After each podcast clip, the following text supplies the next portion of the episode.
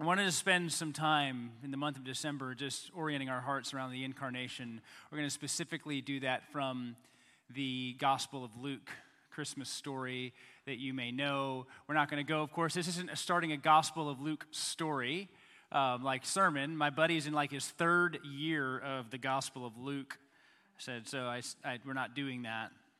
But Luke 1 and 2, we're going to look at Christmas through the eyes of several characters as we head into uh, Christmas Eve. Um, and so we'll just do Luke 1 and 2. We'll be through most of Luke 1 and 2 toward the beginning until the shepherds in Luke chapter 2. And the reason for this is to give our minds and hearts some transition. Of course, we've been as a church praying and seeking the Lord on um, the future potential merger and partnership with Creeks End. Uh, also, just as a note, uh, those affirmations are due, final affirmations or non affirmations are due today, so we can tally it and see uh, where we land. And I'll or somebody email you out even this afternoon and say where we are with it. But in the in between, wanted to look at the Gospel of Luke. Everybody has a favorite Christmas song. You know, even if you're not a Christian, you have one. It could be rocking around the Christmas tree, doesn't matter. Uh, everybody around here has a favorite Christmas movie. Um, and tell me why it's Elf. Oh, yeah. Yeah. Christmas songs and Christmas movies and everything else, it's all there. And one of the songs that we sing, you may know the words, you know, it says, Let every heart prepare him room. And it's interesting when I think of the idea of preparation because, yes, hearts prepare room for the Lord, and at the same time, it is actually the Lord who is preparing hearts. And I've been thinking about that transition in, in even my own thinking to go, what is God doing?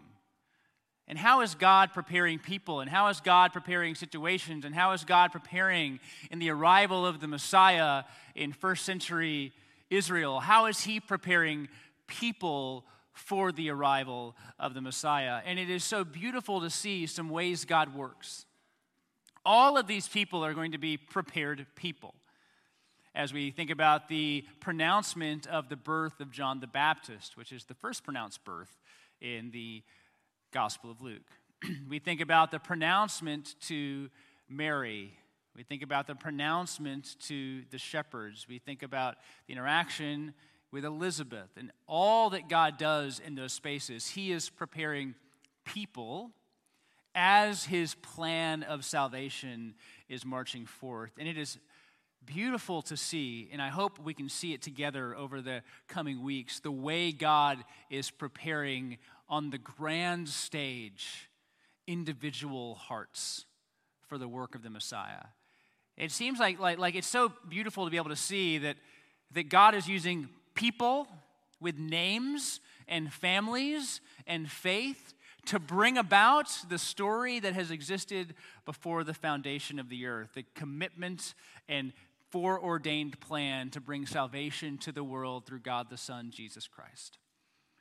And in today's passage, we get to see just that that God makes way for the Messiah, prepares for the Messiah by preparing a man the man is first not, we're not talking about Joseph yet, we're actually talking about Zechariah, the father of John the Baptist.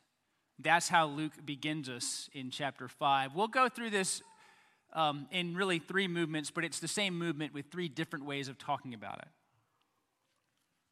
We'll talk about it first with just what's going on in the text, then we'll go to that idea of like, what is God doing here? What does this mean for us? So we'll move through it kind of with those umbrellas as we do. And the first thing that we see is that God does prepare the way for the Messiah by preparing a faithful family, Zechariah and Elizabeth.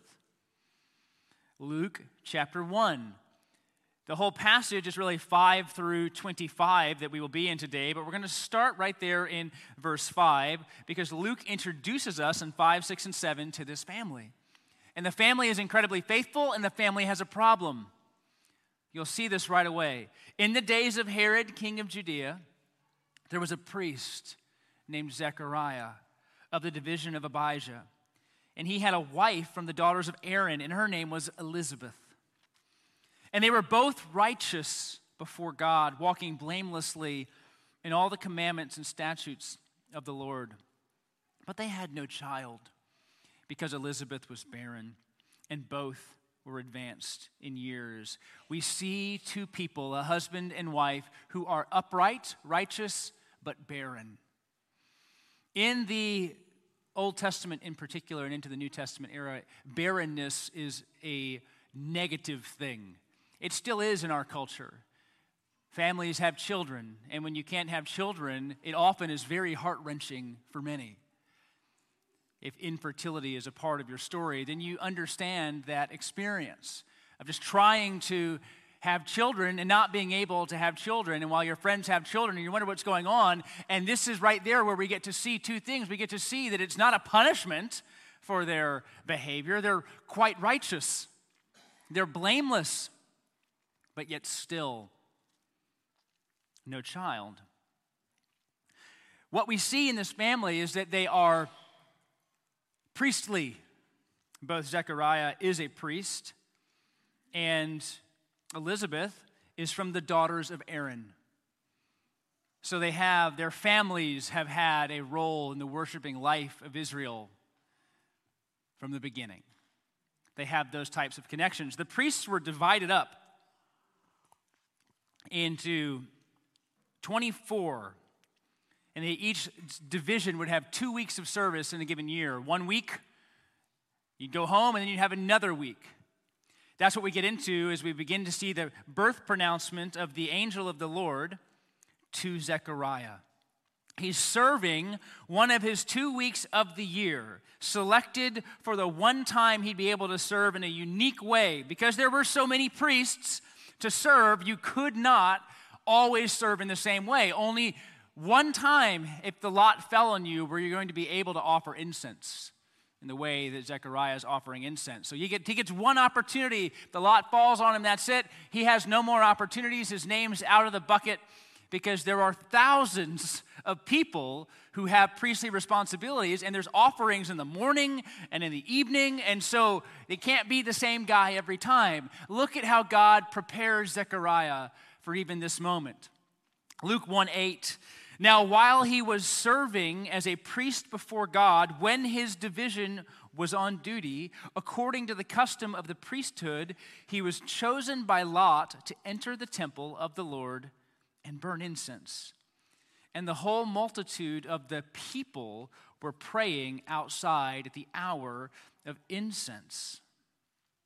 So Zechariah is prepared to be in a unique place at a unique time that he would only be able to be at at one point in time while others are praying.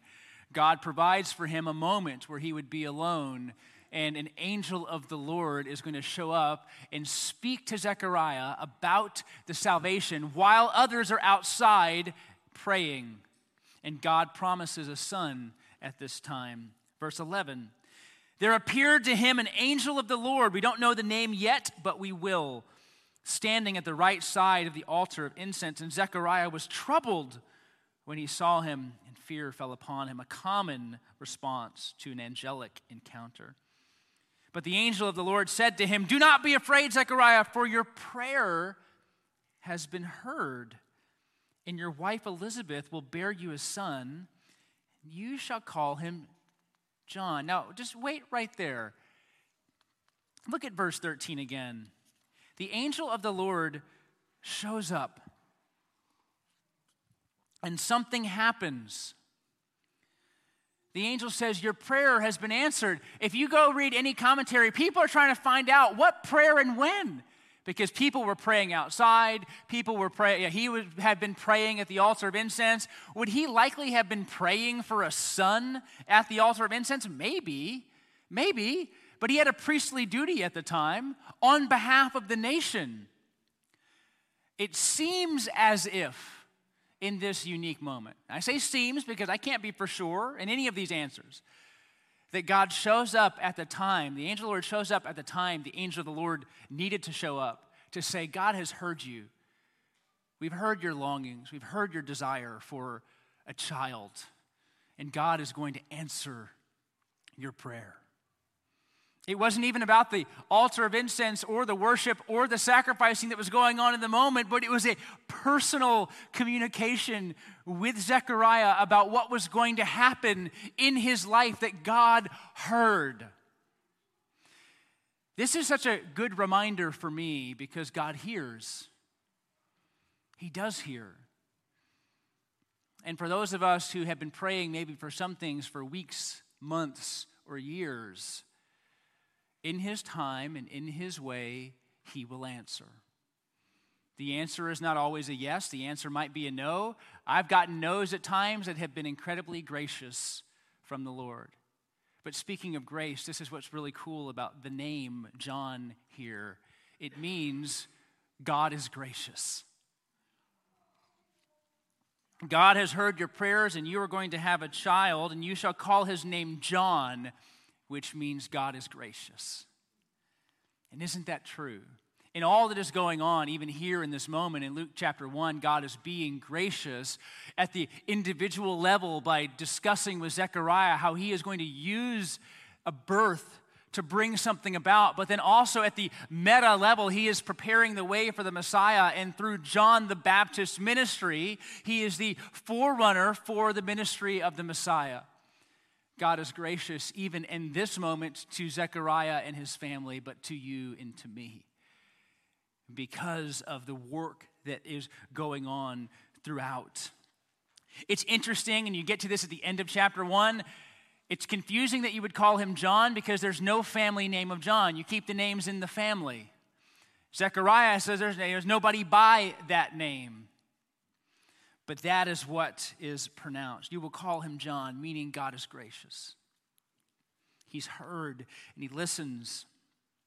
And then there begins to be a bit of a job description for the forerunner. Now, this is just crazy to me because we, we, we talk about Christmas time, but this is not Christmas time. This announcement, this is months before the birth of the Messiah. God is preparing a family, months before the birth of the Messiah, to have a forerunner for the Messiah at a at a what seems to be random time of the assigned service and the lot fallen upon time where Zechariah is going to be in the room where it happened. All of these moments are divinely ordained. Divinely ordained. It seems to us, now we get to have the, uh, what would that be? Like the, the third person omniscient view, but not the omniscient in the Lord's sense, but like we, we recognize there's more going on here than, than Zechariah in the moment knows. That Zechariah is learning things about what God's going to do in his life, that you and I, because of our fuller knowledge of the Gospel of Luke and our faith in the Messiah, we see what God is working out. But it took what Zechariah might have thought I'm just going to work this week, honey, going to Jerusalem to offer the service and then when the lot falls on him, he's like, okay, well, here's my moment. And he goes and has his moment, and it's an honor to do. And then that lot's done, and he just gets to continue to serve in the way that he's going to serve, and he'll come back, and however long his priestly unit serves again for their next week. This is always going on. Thousands of people in and out of Jerusalem offering worship and sacrifice and prayers week after week, cycling through the new priestly units bringing them in, and then they'd retire out, and the younger ones would. Like, like this was the constant way that they were participating in worship, and it just seems so normal. And yet, God is working in the normal. He's working right there in just Zechariah doing what Zechariah was supposed to do and assigned by God to do. So often we even look at, like, for us, gathering in worship on Sundays is just routine. But God meets us in the routine. He meets us in the gathering and He meets us in His Word and He meets us with other brothers and sisters, and we don't even realize what God is orchestrating when we gather because we couldn't have mapped it out. So, yes, this is a birth announcement unlike any other. Zechariah wasn't expecting it. The angel is there. Angels don't show up that often in the Old or New Testaments to talk about a birth. It really does only ha- happen a handful of times, like fewer than 10 times, I believe. Uh, it talks about, like an angel shows up to say, hey, something's happening. And he begins to talk about what will the ministry of this child look like. There's going to be great joy for the family and joy for the nation, verses 14 and 15. You will have joy and gladness. Well, you're going to have a kid. And many will rejoice at his birth, for he will be great for the Lord. John is bringing joy to his family and joy to others. And if you know the ministry of John the Baptist, you realize what he brings. He does bring conviction, but so many are turning to the Lord as he prepares the way for the Messiah. He is separate from the beginning. This is another part of his resume. He must not drink wine or strong drink, and he will be filled with the Holy Spirit even from his mother's womb. At times in the Old Testament, particularly, those types of Nazarite vows or even partial vows for something were about seriousness before the Lord. The task before John is too important to imbibe. He is going to participate fully and wholeheartedly for the Lord. And so he will be specifically engaged in ministry. And then you begin to see an aspect of his ministry that harkens back to the spirit and power of Elijah. Verse 16. And he, this is again is John, will turn many of the children of Israel to the Lord their God and he will go before him. He will go before him, being he, John, will go before him, the Lord, in the spirit and power of Elijah. This would be the Old Testament prophet Elijah. To turn the hearts of the fathers to their children and the disobedient to the wisdom of the just, to make ready for the Lord a people prepared. Now, there's a lot there in verse 17. So, verse 16, I think we can, we can comprehend many are going to turn to the Lord their God. Well, if you're familiar with the ministry of John the Baptist, that is what you see. You see him crying out in the wilderness for people to turn and to repent. And if they didn't repent, he challenged them. He would challenge the religious leadership in their behavior and in their attitudes and their actions, calling them a, a brood of vipers. When I was in high school, we forgot the of and we just called everybody brood vipers. You brood vipers. I didn't even know that doesn't mean anything. Felt cool though. So John had this ministry of repentance, and we saw that because people were preparing and finding refreshing and rejoicing in the baptism for remission of sins, not for their salvation, but in preparation for Jesus, who was coming on the heels of John's ministry. And then there is this language about Elijah and turning the hearts of fathers to their children and disobedient to the wisdom of the Lord. And we, we see two things here. You again see a horizontal restoration of right relationships, fathers and children. Now, at times in the Old Testament, the fathers, that generation, was would have been seen, for example, in the wilderness wanderings as the disobedient generation. And the children were the ones who would inherit the land. So there's that maybe theme of fathers and children but specifically, though, you follow the parallel thought disobedient to the wisdom of the just, those who are disobedient turning to the Lord, and we see those horizontal and vertical aspects of relationships. When we did Ephesians 2, we saw this very thing that the work of the Lord changes us here because it changes us here. And so people are turning and returning to the Lord in the ministry of John the Baptist. Now, in this language of spirit and power of Elijah, Elijah had a multi pronged ministry. If you read in the Old Testament about the ministries of Elijah and Elisha, because Elisha's around there too, he has a unique kind of power as well. He wanted a double portion of Elijah's blessing, he wanted more. Um, which is a great thing to ask beyond just lunchtime. I want more of what God has done for you, Elijah. I want double that if I can have it. So, what do we see in this language of the spirit and power of Elijah? Well, Elijah's ministry was both one of prophetic uh, confrontation, words of repentance, declaration about God and people's disobedience. He had a prophetic function in his ministry, and he had a miraculous function in his ministry. The ministries of Elijah and Elisha parallel some of the ministry of Jesus. Like when you're reading Elijah and Elisha narrative, you kind of go, this sounds like it could be plopped right into the Gospels, like in regard to the power with which we are seeing people be healed or restored. John, we don't have any evidence of John having a ministry that is uh, supernaturally miraculous. We have a ministry of John that is confrontational and repentant. So, in the spirit and power of Elijah, seems to be it's going to have that type of repentant effect, restorative effect, prophetic effect that Elijah's ministry for the nation had. And this goes back to Malachi, the prophet Malachi,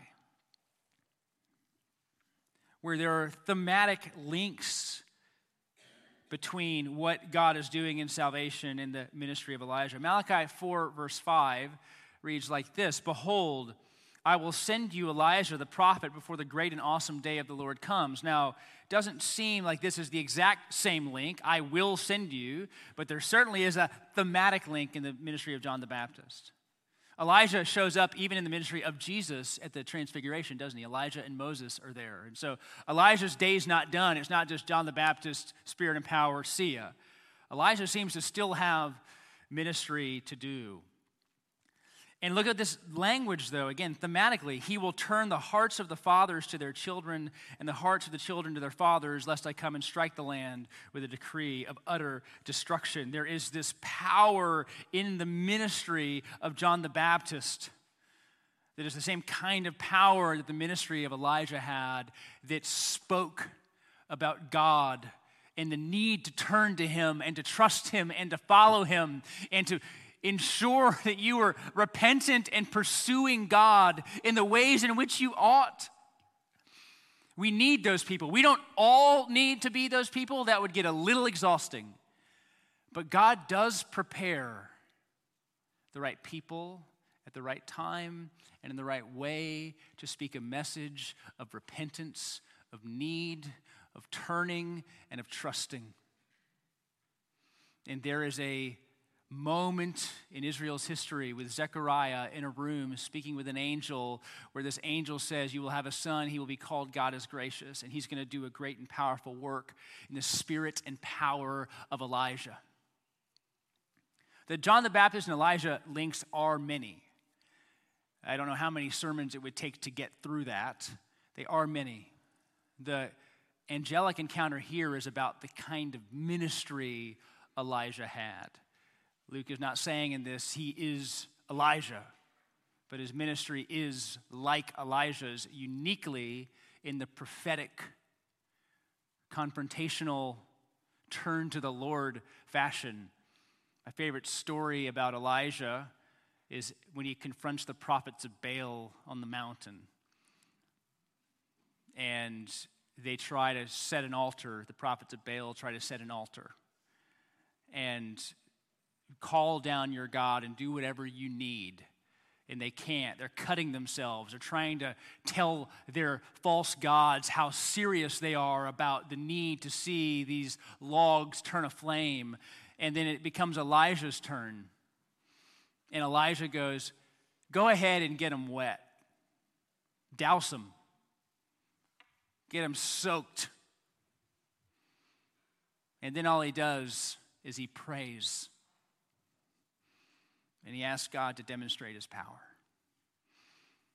And God shows up so powerfully that not just the logs are burned, but the dirt is burned through prayer. Spirit and power of Elijah. John the Baptist had no concern about the power of God for salvation. He had no concern about calling people to repent. He had no concern about the reputation that he might have. In fact, if you know the story of John the Baptist, he literally loses his head because of his seriousness for the Lord. That's not exactly in the birth announcement.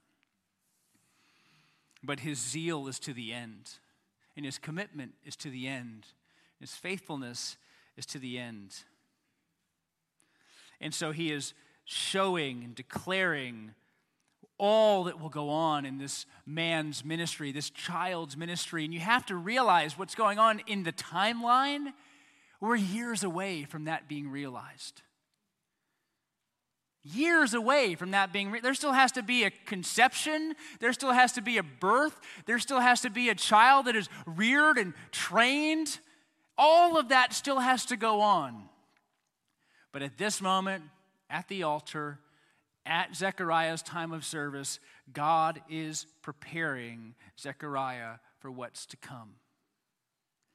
Now, we've seen this all throughout our preaching, all throughout the years we've done it. Before me, when there were, Patrick was preaching, or Roosevelt was preaching, or anybody else, you will find a theme that when God shows up, people doubt. It's just a constant theme in Scripture where, like, God's like, hey, here's what we're going to do. And everyone's like, sure that that's how it's going to go? Like, like, doesn't matter how it's spoken, when it's spoken, why it's spoken, where it's spoken. There is this doubt that creeps into God's people, as righteous and upright as Zechariah and Elizabeth were. And so, Zechariah, of course, is impressed, but he doubts. This has happened from the beginning. So now we're going to pull back the curtain on who this angel of the Lord is to realize just how serious this declaration is, how important this birth announcement is. So, verse 18, God shows his power here through Gabriel, the angel. And Zechariah would know who, who Gabriel is. Zechariah said to the angel, Well, how shall I know this? For I'm an old man, and my wife is advanced in years. This sounds like Abraham. It's, just, it's the same kind of fear. How am I going to know this is going to happen? I'm old. She's old. We're old. Old people don't have kids. Now, look at how there is a response. The angel answered, I am Gabriel like from Daniel. Like, like I am Gabriel. Okay? I like, we're going old here. You think you're old? I stand in the presence of God, and I was sent to speak to you and bring you this good news. Because God's messengers never speak their own message. Angels the idea behind angel is messenger. Messenger. They don't create the message, they deliver the message. We are sent ones. We don't create the message of the gospel, we declare it, we speak it. I was sent because God is always a seeking and saving and sending God. And so, so it's like, you know, Gabriel reaches into his angelic pocket somehow. Now I'm being, you know, I don't know if they have angelic pockets, just a little creative license here. And he pulls it out and goes, Look at my angel license. I've already, I was written about before you were even alive, Zechariah. I have ministered before the Lord and been a part of what He is doing in this world long before you were in existence and you hear again that there's this tiny rebuke, you should take God at His word. You should take God at His word and not always be asking for, yeah, but how will I, how will I, how will I? I think an angel showing up at the altar of incense declaring what God is going to do, that should be enough. We saw this in the Gideon narrative. Angel shows up, you will have a battle, you will have victory. How, how will I know that there will be a victory? Prove it to me, angel. Prove it to me. And so he pulls out his calling card, and not all the angels declare their name. Sometimes they're just an angel of the Lord. But here we get a name. And that name has some significant history in the history of the nation. And so he, he puts a bit of a I don't know what word to use, uh, punishment. It's really a demonstration of God's power. That's really what it is. And behold, you will be silent and unable to speak until the day that those things take place, because you did not believe my words, which will be fulfilled in their time. So we have this little bit of an interaction on how will I know? And the answer is always the same answer, isn't it? You'll know because God is faithful. You'll know because God's word is true. You'll know because God's promises are sure. That's how you'll know. One of the hardest things for you and for me to do as believers at times is to take God at His word. When He says what He says, to trust it and to pray it and to act on it. Because God spoke, and He is faithful. So much of our lives as disciples and disciple makers and people being discipled is to believe the things that God has revealed. To not have to seek out new thoughts, new revelations, new interpretations, new stories, new ideas, but to root ourselves in what has been spoken and to trust that God will show up in the places that He has declared He will show up, and to trust that the promises that God gives are the promises that God gives. And when the world is telling me something about who I am, I can reject it because what God has spoken about me is more true and more sure than anything anybody else can throw my way. And yet, time and time again, we do the same kind of thing that Zechariah did. We just go, how do I know this is true? And it's really, you know it's true because God is faithful. His character is sure. He's not a liar. He's always worked it out. His plan has always come to pass. And so there's now an identifying sign put on Zechariah of the inability to speak until the child is born and there will immediately be witnesses to his inability to speak. Verse 21. And the people were waiting for Zechariah, and they were wondering at his delay in the temple. And when he came out, he was unable to speak to them. And they realized that he had seen a vision in the temple, and he kept making signs to them, and he remained mute. Now, if they had charades at this point in time, maybe it could have gone better for them. Or it's like one word, first word, right? Like angel. I don't know what they would have done. But he's trying to demonstrate what would happen, what had just gone on. And everybody sees it and goes, Something powerful happened here. And then, just, just as quickly as it started, this is one week of a man's life. As quickly as it started, and when his time of service was ended, he went home. It came about Verse 8, Luke chapter 1, verse 8. Now, while he was serving as a priest before God when his division was on duty, all of this happened. And then you get to verse 23, and when his time of service was done, because he still had work to do, he just now did it as a man who couldn't speak. And when his time of service was ended, he went to his home. And he went to his wife. I don't know what kind of look in his eye he had, but God had done something and you look at verse 24. After these days, his wife Elizabeth conceived. And for five months she kept herself hidden, saying, Thus the Lord has done for me in the days when he looked on me to take away my reproach among the people. The idea of why Elizabeth would keep herself hidden is not totally known. Why would she keep herself? There's nothing to hide. I mean, I don't know many people who, when they realize they're pregnant, they want to get pregnant, hide it for five months.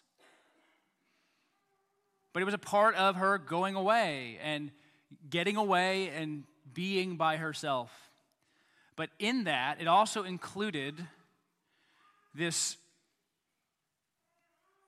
statement of God's faithfulness. The Lord has done for me in the days when he looked on me, which is an Old Testament way of talking about receiving his favor. You heard Johnny read it. Right? May his face shine upon you. May his face give you peace because when the Lord looks upon people, it is a sign of his blessing, very often, a sign of his favor. So the Lord has looked upon me to take away my reproach from among the people. And so we see that God fulfills the first part of the promise.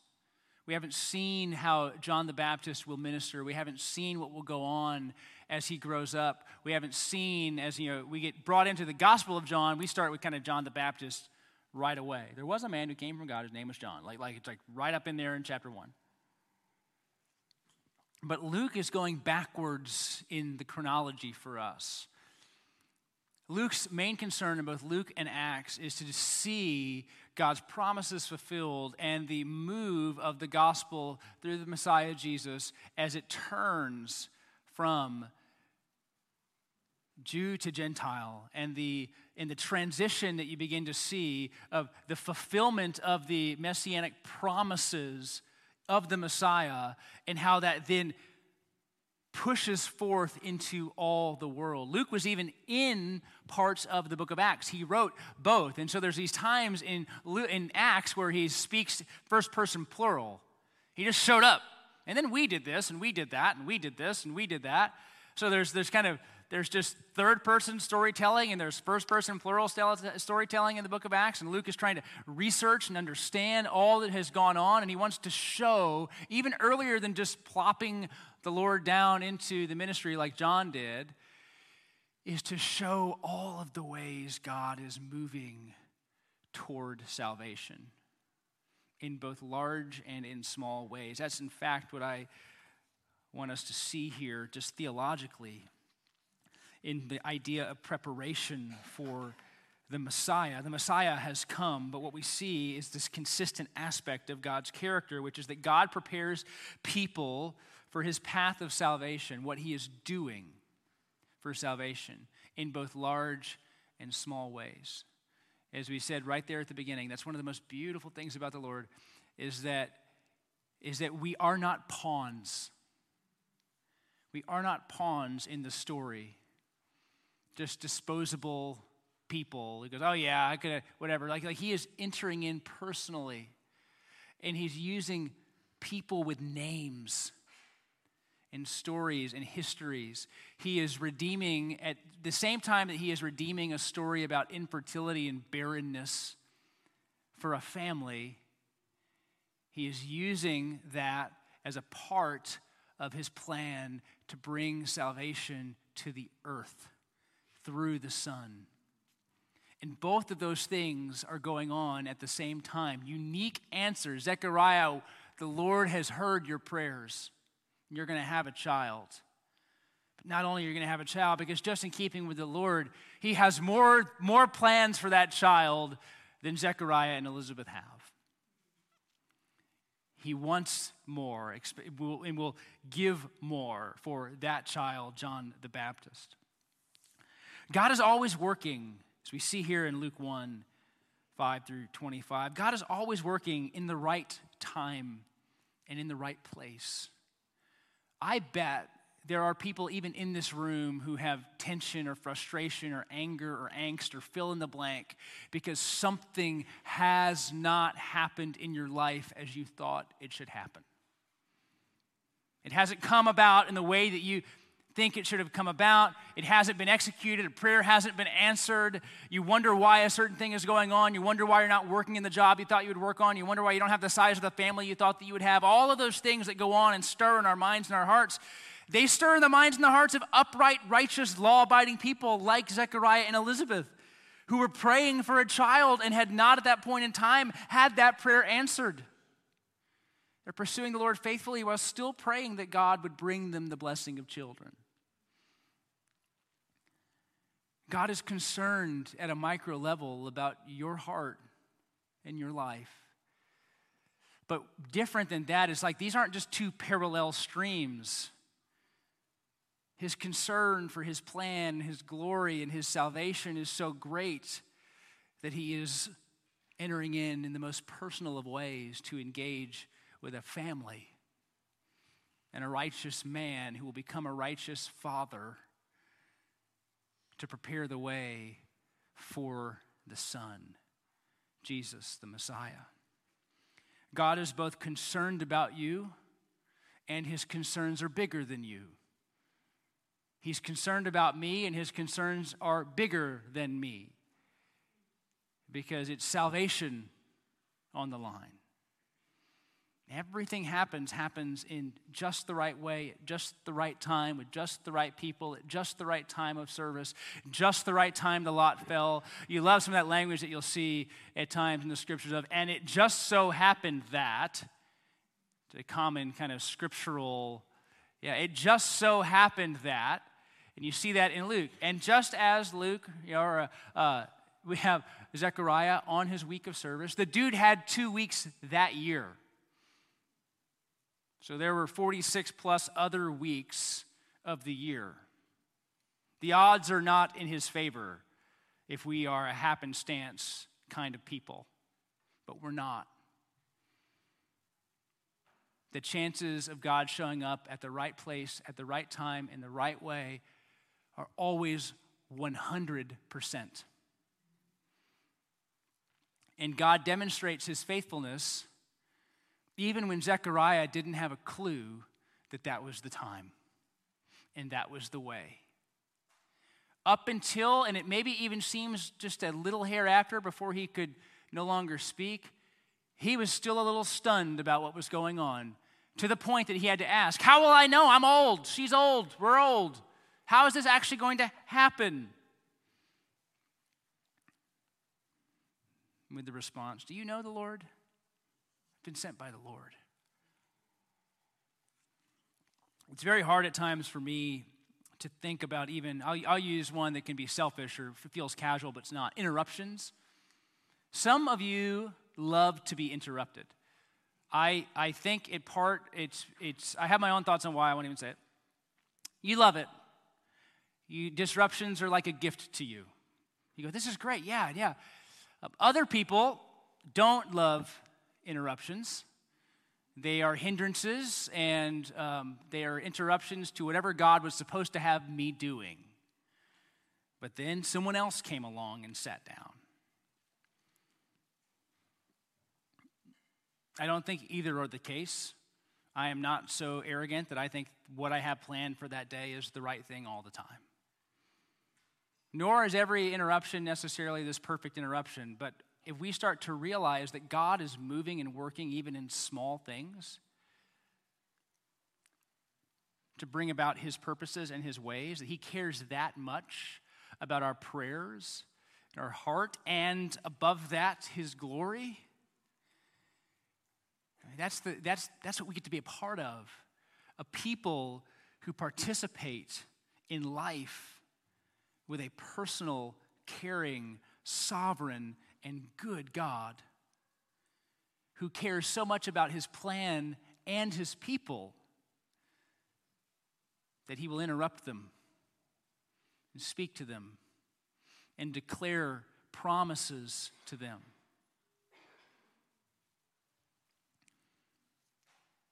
And what we think is changing the trajectory of the world is just for him a, Wednesday afternoon because this is always what he does, and this is always how he moves.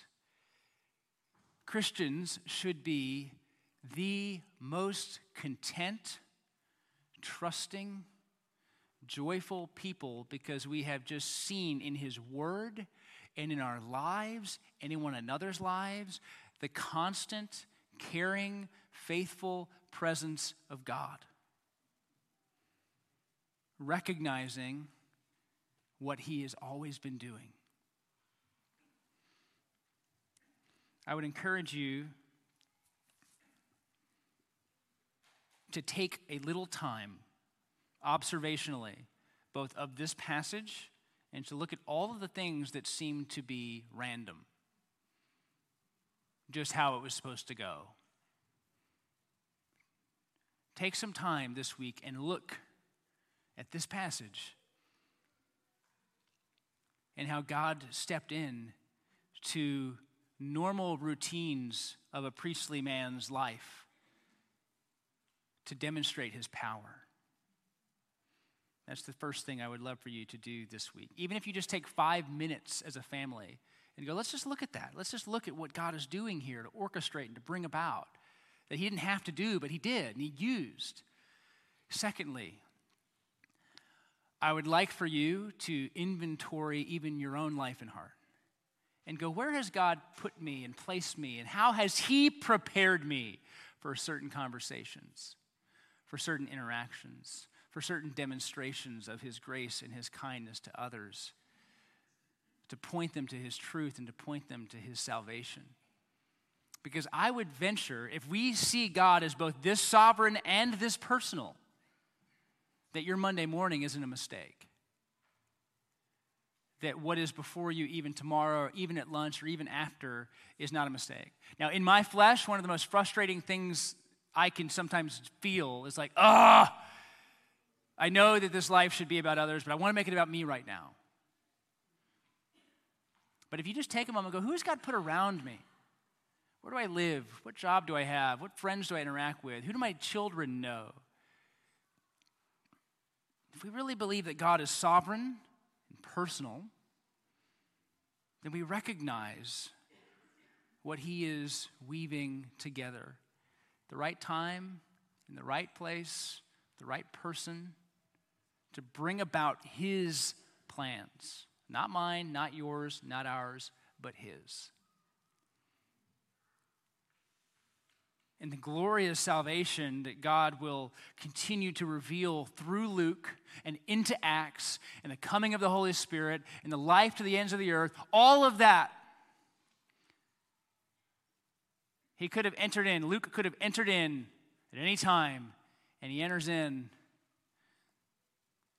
with Zechariah that God prepares the world for the Messiah by preparing a man to be a dad. And it's beautiful to see how he is this big and still sends Gabriel right to Zechariah to go, God's going to do it. He's going to move. You can trust him that's our God.